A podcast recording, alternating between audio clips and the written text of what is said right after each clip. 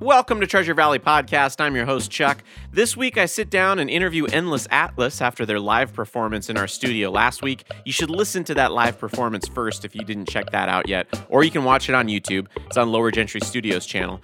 I sit down, interview Dale, who is Endless Atlas, it's a one man band, about his musical influences and how he does his live looping. It's kind of a cool tale because he's an electrical engineer, so that looping software that he uses in front of people is one that he programmed himself.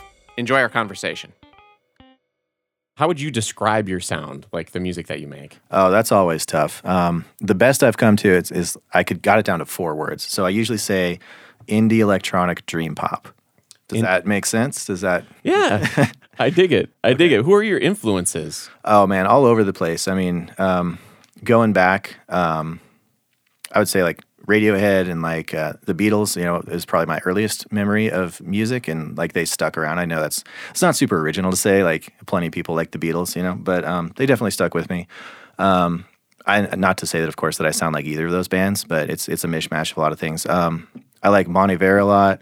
Um, a lot of uh, Sufjan Stevens, actually, super like, especially Carrie and Lowell, man, that's such a good album. But again, Okay. uh, stuff that doesn't sound like me, I don't know. The stuff that I take in, I don't know exactly um, what makes its way through in terms of like um, noticeable influences, you know. But those are probably my top top bands at this point. Okay, that's cool. I, I get a lot of '80s vibe Yeah, from what that- you're doing, and I that I think that just has to do sometimes.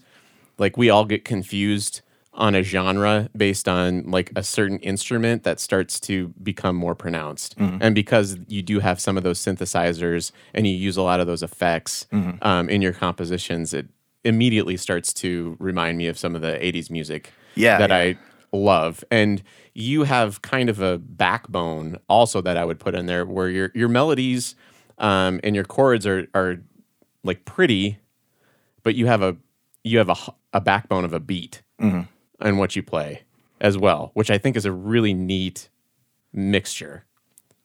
Cool. and is yeah. that is that intentional when you're when you're doing that or well when you say like a backbone of a beat? Could you elaborate on that a little bit? Like, Yeah, so it's something that you can if you were to take away your drum track, Mm-hmm.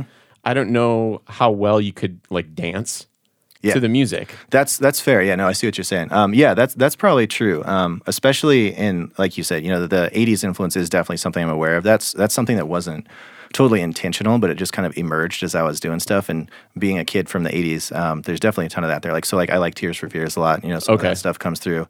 Um, one of my, I would almost say guilty pleasure, but I'm not guilty about it at all. But the soundtrack for the original 1980s Transformers animated motion picture Okay. amazing. it's, Okay. it's so cheesy, but it's like over the top 80s, just like synths and like wailing guitars and stuff like that. So there's there's that stuff in the mix too. That's probably what's coming out.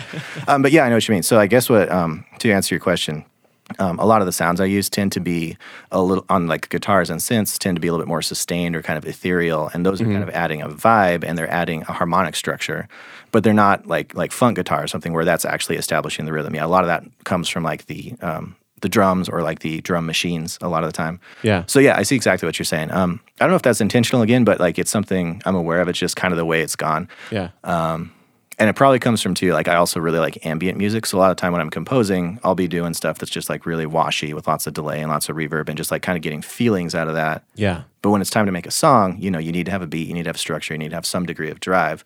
Uh, not everybody just wants to listen to, um, you know, spacey reverb all the time. Yeah. So I try to find like kind of a middle ground where I can take those tones that I really like from ambient stuff, um, but put it into a song context that's a little bit more exciting, a little bit more driving.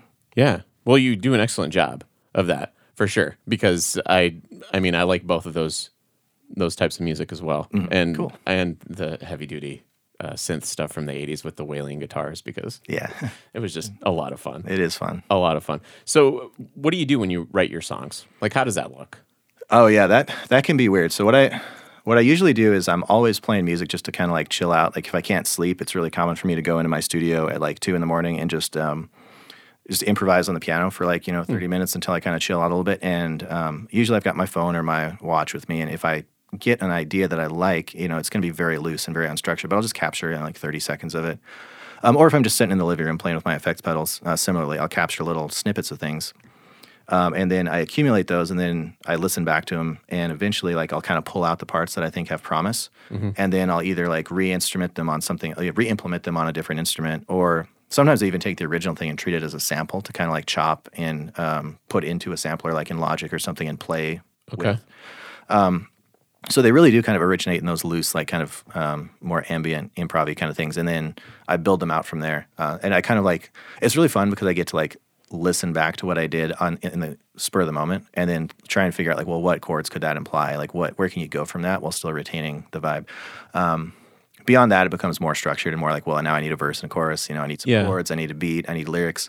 Um, but the inception usually comes from something really um, kind of improvised and in the moment like that. Okay. Are you just recording your stuff all the time then?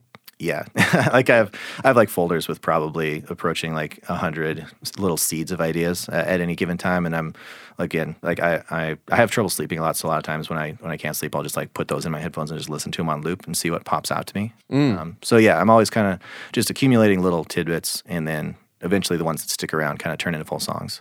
That's cool. I dig it. And you can probably do this in your house at night in the middle of the night too, because you can play on headphones and it's not too Yeah. jarring because your your setup is that way with the electronic end. Well, and actually, I, I have a I have a studio too that's like isolated from my house, Hmm. so I can go out there and actually play. Like I've got an acoustic piano, and uh, Oh, cool. Most of my composition actually happens on that piano, um, and then it ends up being translated into synths or guitars or something like that. Um, but I do really like improvising on the piano because you can, you know, you've got two hands, so you can do like a chord structure and a melody at the same time. Yeah. Um, which you know you can do that with other stuff too, but it's just a lot easier to do. I think on the piano, like is that the instrument that you were trained on primarily?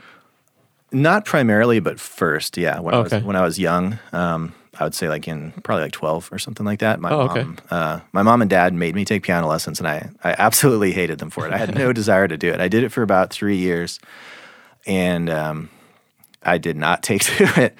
Like I did it a lot, and I learned like I learned a bunch of Disney songs and stuff like that. So so like the age I was at, I learned like Aladdin and The Lion King, Okay. uh, those kind of things.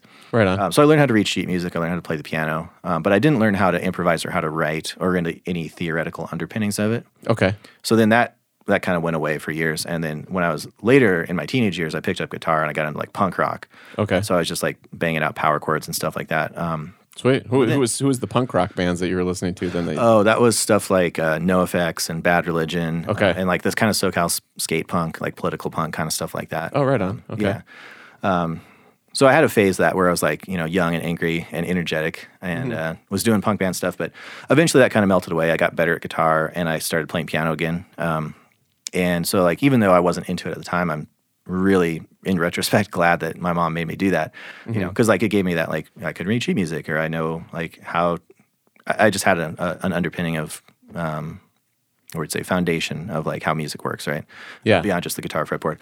Um, so that really opened things up for me. And then I like independently started taking taking lessons. Like I took um, a bunch of guitar lessons and and vocal lessons and stuff like that over the years, just you know to kind of build stuff out. And then kept playing in different bands. And yeah, like a decade later, here we are.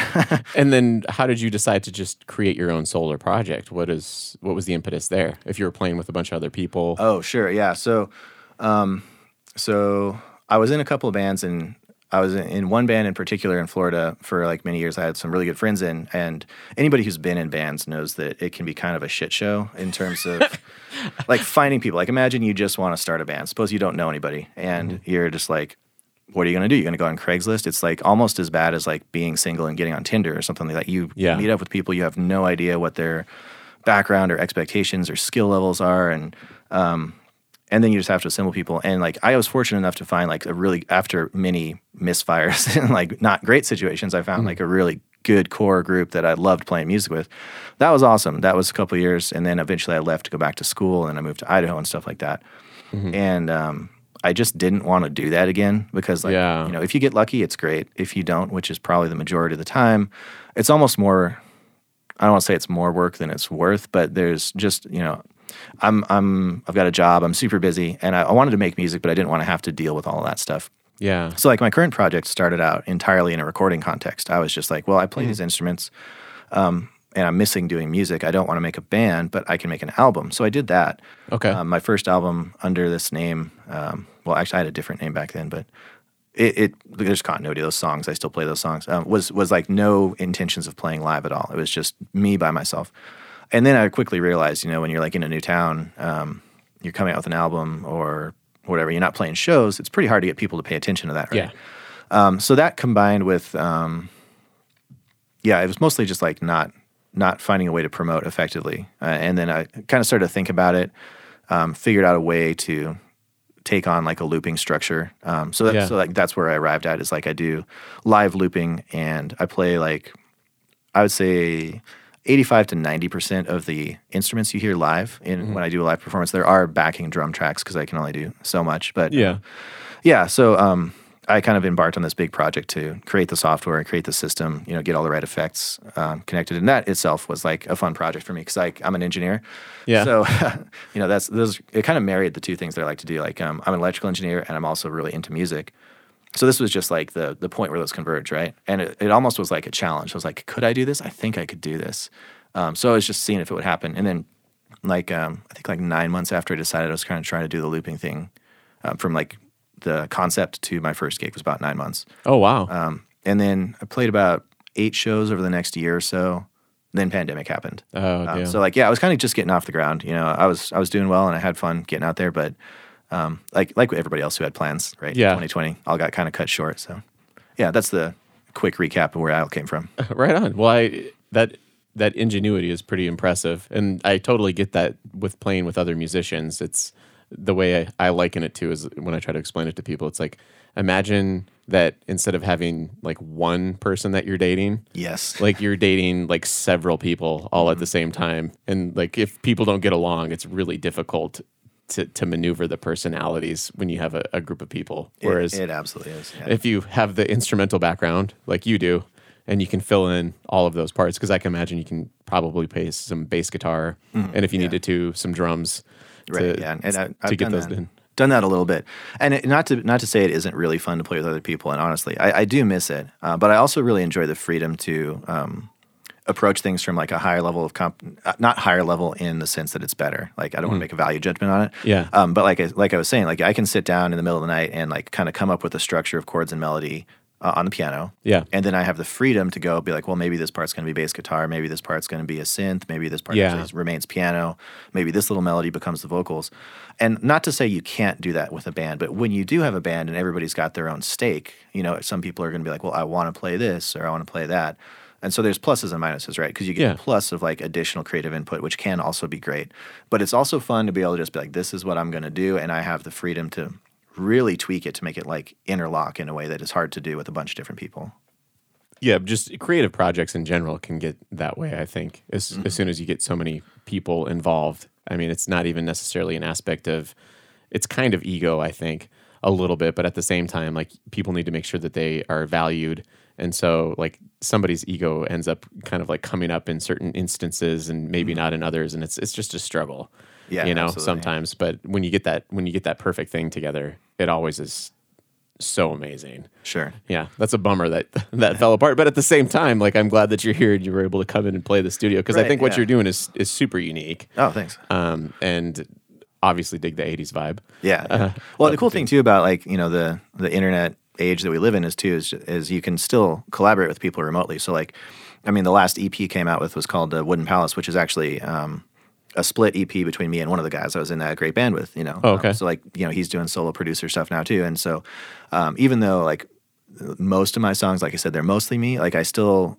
do like to collaborate with people, and even if I have a song where it's like I did everything, sometimes I'll be like, well, hey, um, Landon, go put a guitar solo on that one, or like, hey Ben, can you drop some slide guitar on this one? So there's little sprinklings of other people in there, which is still really fun to make it not just so 100% me. You know, Yeah. a little bit of difference is fun too. Um, yeah, so that that's in there too.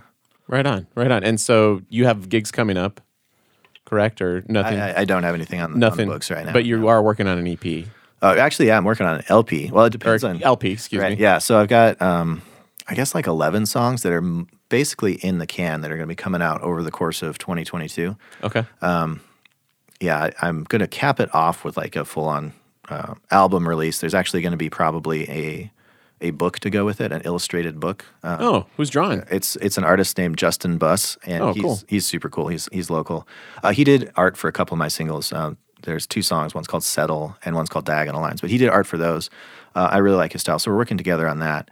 Um, but they're going to be coming out over the course of the year. So if you you know smash like and subscribe and all that stuff, follow me on socials. I'm on all that stuff. Um, you'll you'll know what's happening. But yeah, new stuff. A lot of new stuff coming in the next year, and there will be gigs. I just don't have anything right now. Right on. And I we had an interesting discussion while you were setting up about uh, the fact that the way music gets released now is just different. Right. Yeah. And so you were saying that you had an idea of you're going to be throwing these singles out maybe a little bit at a time, but then at the same time have it be a part of a cohesive unit.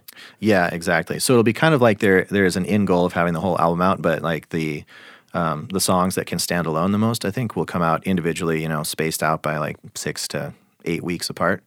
Um, and there's probably gonna be stuff associated with that, like maybe some videos or something. But we'll see. We'll see how much of that I actually follow through with. That's a lot of work. But yeah, so it'll be kind of trickled out, and then ultimately the the full album will- will be released with you know additional songs and everything in its place in the structure. So I think that's a cool idea. Yeah. I mean, how did you did you come up with that? Did you see somebody else do something similar to that? Um, You know, I, I don't want to say I came up with it because I'm sure tons of people have done it, but it's it emerged out of me just really liking albums. Like um, this is kind of like a conversation I have with my wife a lot, where she's a shuffle person, and I'm like, no, there's an Oh. order, there's an order for a reason, uh, and you know, of course there's there's merits to both, but like I really like um, albums where there's like clear intention of like Yeah. a flow and a pacing and stuff like that, and you listen to it front to back.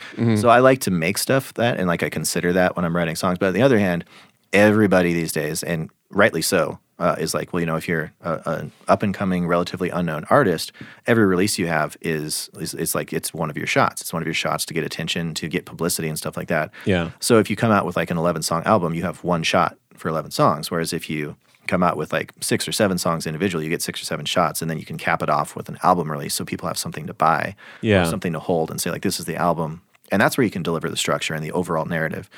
Um, so it just was kind of like the. It seemed like a reasonable middle ground between what I wanted to do and what reality uh, is having everybody everybody do these days, because everybody is who who is doing well tells me to do singles. So that's that's what I was trying to fold into my approach. Yeah, it's that attention. Like you don't want to fall off of people's radar because it takes a year, two, three to create an entire LP. and Yeah, then, yeah, it's a lot of work. and then in the background. But that's that's cool. So, are you going to be working on something else? Do you think while you're after you finish this LP and then slowly start like feeding it out Mm-hmm. to the population? Do you think you'll be working on something else in the background during that time? Yeah, I do have some plans for what's coming next, and um, you know, to your point, it does take a long time, so I should probably get started on those.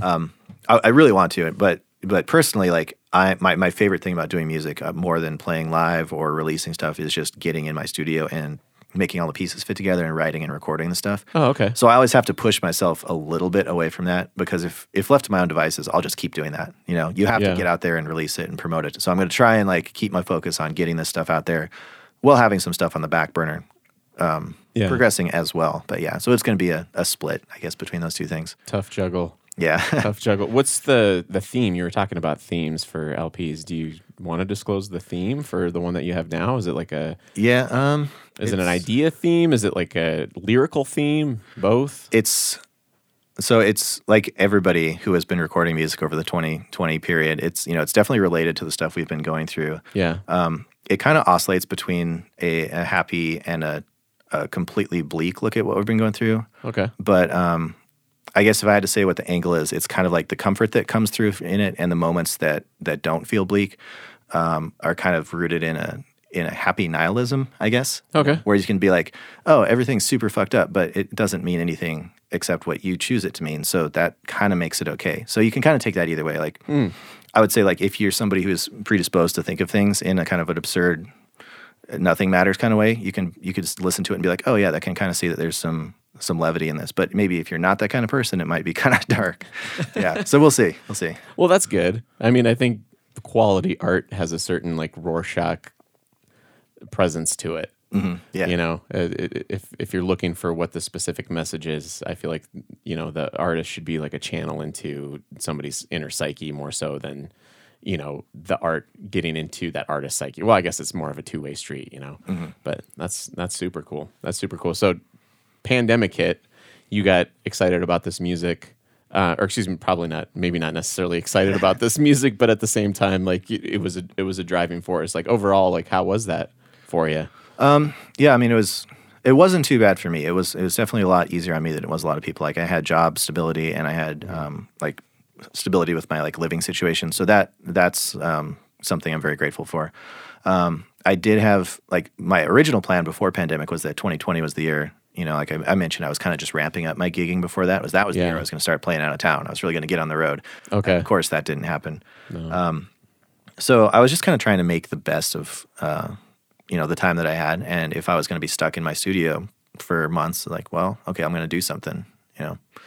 Uh, so it, it turned out okay. Like it was it was rough at the time, but um, I'm I'm actually really proud of the way everything turned out. Like um, I'm sure a lot of people will relate to this, but most of the time when I undertake a creative project, there's there's this, these big peaks and valleys where like you have the concept and you're like, oh, it's going to be so so great, and it's just this is going to be the coolest thing I've ever done. You start getting to the execution, and you start to like lose some of that shimmer. You know, you get Yeah. into the weeds, and you're like, oh, this isn't working out, or that's not working out, and then you usually it comes back around, and you've got your final product, and you're like. Well, that's pretty good. I, I like it. I like it again. And for me, it's usually at that point where like I'm proud of it and it turned out well, but there's a, still a little disconnect between you know like the abstracted ideal you wanted, and so far, you know, I'm not quite across the finish line yet, but I'm very close. So far, this one, um, this one's meeting my expectations, which Oh wow. is really awesome. And uh, so meets expectations. That doesn't sound like a good review, but you know what I'm saying. You know, like I had I had goals, and I feel like I I'm really achieving what I wanted to. So I'm super excited to share this music. That's awesome. That's I was actually having this discussion with my brother. We make films together, and the idea of a, an artist and a creative person's struggle is to take whatever idea you have in your head and execute it so that other people can see it, hear it, absorb it in the most objective way. Mm-hmm. And it's just that's all you battle with. Mm-hmm. Like that is the battle, I feel like. And then the more repetitions you get through it, the closer you get to that final thing being exactly what you're hear in your head or see in your head or whatever. And Right, right. yeah, that's that's pretty amazing. I mean, well, I, I hope so. We'll see. You know, like we'll see how everybody else feels about it. But so far, like, yeah, I'm, I'm quite, quite excited and satisfied with how it's coming out. So that's that's cool for me. the other the other thing I wanted to mention too is I feel like this this pandemic, as far as in, in the creative community, as bad as it was, like if there was a certain safety net that that people had and that time, like that time, I don't know. To me, like it suddenly became. I realized the value of it. Mm-hmm. Whereas before, because everybody's so busy and taking so many things for granted, like that downtime um, wasn't correctly valued. Yeah, yeah. It's and it's always a struggle, you know, with your like real life grown up responsibilities and and plenty of other things that are good too, like you know your social interactions, your friends, all things that are fun. Um, but like if you really have big projects you want to do, you got to find time to carve that away. Yeah. So as as rough as isolation and lockdown was, um, it was an opportunity, and that's something like I find myself struggling with too, like between uh, playing shows, which is a lot of fun, and doing the recording projects. You know, um, but they're also quite different. So for me, like trying to maintain both at the same time, I kind of go in phases where it's like, okay, I'm going to play a lot of shows, Yeah. not really going to write too much, then kind of not try to get shows and knock out some writing. This was a period to just like not even have the pressure of that decision, right? You know, just Yeah. just to make a bunch of stuff, which yeah, which is fun. I enjoy it. That's awesome. And so you probably have a backlog then too of some stuff that you can pull on, pull out for the for the next project or, Oh yeah, yeah, yeah. I mean, I've got I've got all sorts of plans uh, that real life. You know, there's just not enough time in the day. Like if um, if I could just do this full time, I have so much more stuff coming out. But you know, it's a balance. Yeah, yeah. You got to get in front of people. Exactly, Yeah, that's uh, ultimately probably where you'll sell the most albums and get that word of mouth. I would right, imagine. Right. Yeah. Um, so turning your ideas from, like you said, uh, recording, which is your initial passion, um, into a live performance. What were some of the struggles that you ran into figuring out how to loop this? Because I was watching you play, and you even mentioned because I was looking down at my soundboard, but my brother was running cameras, and he was like, "I was watching you play things." and I couldn't hear it. And you're like, well, I was actually just playing it to get it ready to loop. So I was recording it silently and you Right. couldn't hear it. And I was clicking it and I'm like, wow, that's a next level expertise that I'm not even familiar with hearing. But uh, anyway, I was really impressed with that. But can you kind of like talk about how you got there and some of the struggles that you ran Sure, into? sure. So when I when I started this, um, the concept for me was that I wanted to. I, I kind of had some rules for myself, which I've relaxed on now. But initially, the concept was that other than the drum, since I'm not really a drummer, and also a lot of my drums are into are kind of electronic, like you're Yeah. kind of '80s electronic drum machine kind of stuff. And I like that too because sometimes if you use the more realistic samples, Right, it, yeah. it sounds fake. yeah. Right. This is like it's not trying to be real, so it Mm. would, almost wouldn't make sense to have a drummer play it unless they were playing like an electronic kit. But Yeah. Anyway, I'm digressing. So I was kind of coming at it with the idea that anything that wasn't that, I had to record live. You know, I didn't want to play with any other tracks. So I had to find all these ways to. And when I'm recording by myself, you know, uh, I like to do layers. I like to have a bunch of different instruments and different tones and stuff. Okay. So it's a challenge to get all of that content into your looper without making the audience wait a very long time for you to build up those loops, right? Yeah. So I was trying to find ways to kind of get to the punch quicker. And uh, one of those things that I, I did is what you're pointing out is where like um, I will be playing stuff in advance that's actually silent or that's just in my in ear monitors that so I can hear it but you can't hear it. So like if I'm saying playing the first verse of a song, um, after I've established the, the instrumental parts for the verse, those just start repeating themselves, and I'll be silently recording instrumental parts for the chorus because the chorus is probably going to get bigger. It might have like two, three, or four layers. So I might be doing something on the piano that you can't even hear, but because I'm, I'm getting that ready and locked into a loop that will then play once we get to the next part. Um, because I didn't want the the looping implementation to impact my in, my song structure, right? Because that's that's its own thing. Song structure is is very important, and you know pacing things so that things uh, maintain interest and you you have enough differentiation of new parts coming in and stuff like that. Yeah. Um, I didn't want to blow all my songs out to like eight or ten minutes long because I had to build up all the parts. So I found ways to creatively kind of like tuck things behind other things, do them silently, yeah. um, and then just you hear it when you need to hear it. But I might be kind of getting ahead. It's almost like I'm buffering, you know, like Yeah. like you're you're streaming video back in dial up. You know, like you'd have to wait for the buffer to get ahead, and it's got to stay ahead of where you're actually watching, yeah. or bad things happen. So it's kind of like that. Right on.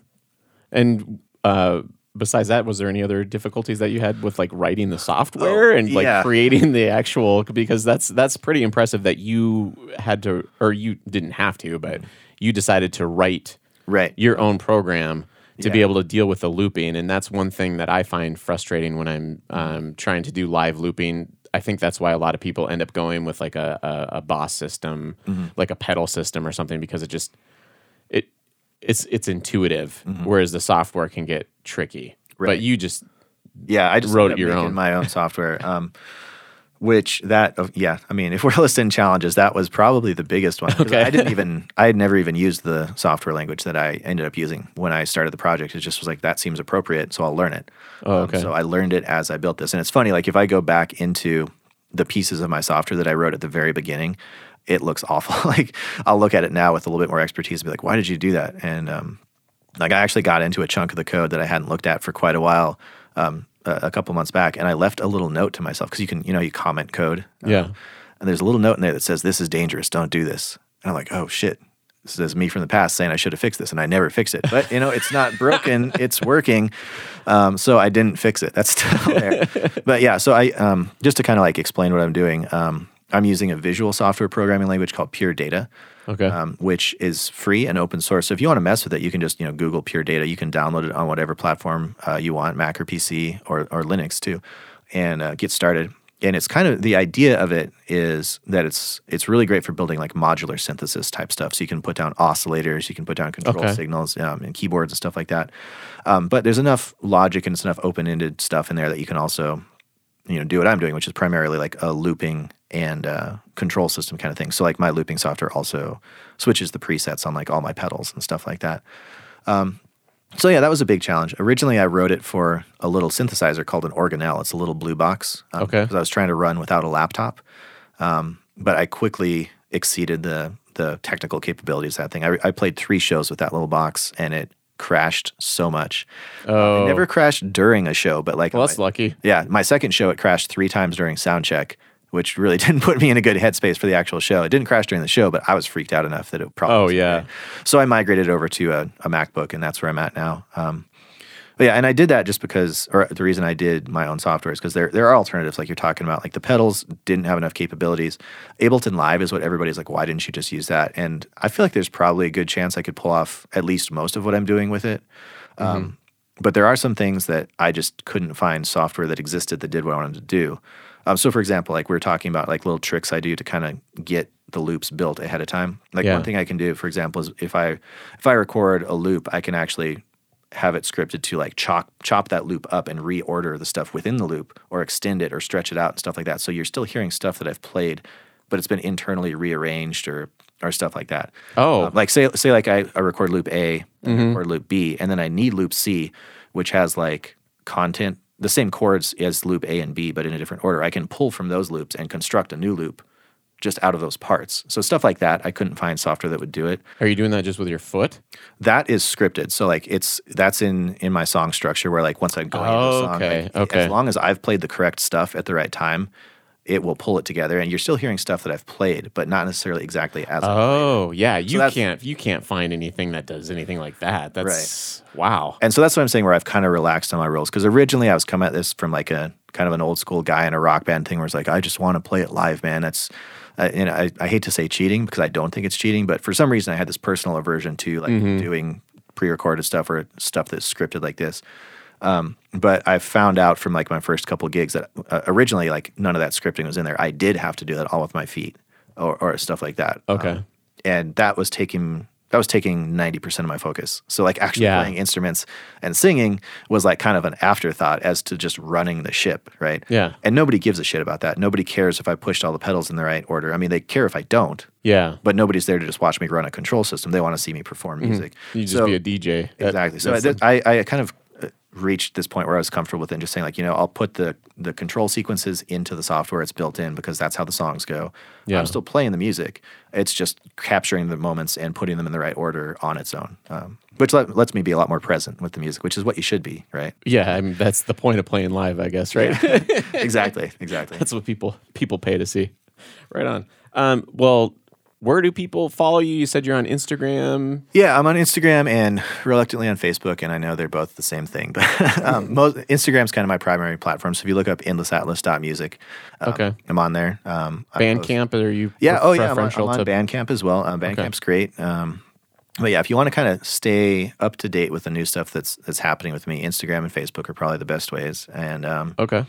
yeah, and stuff will show up on Bandcamp, but not you know not like daily stories. Um, mostly pictures of my dog and the bunnies that live in my backyard and stuff like that. But yeah, there's music. It's no, there's music stuff when music stuff is happening too. So Cool. Well, awesome. Well, thanks for coming out, Dale. yeah, thanks so much for having me. Great set, and uh, looking forward to hearing the LP when it comes out.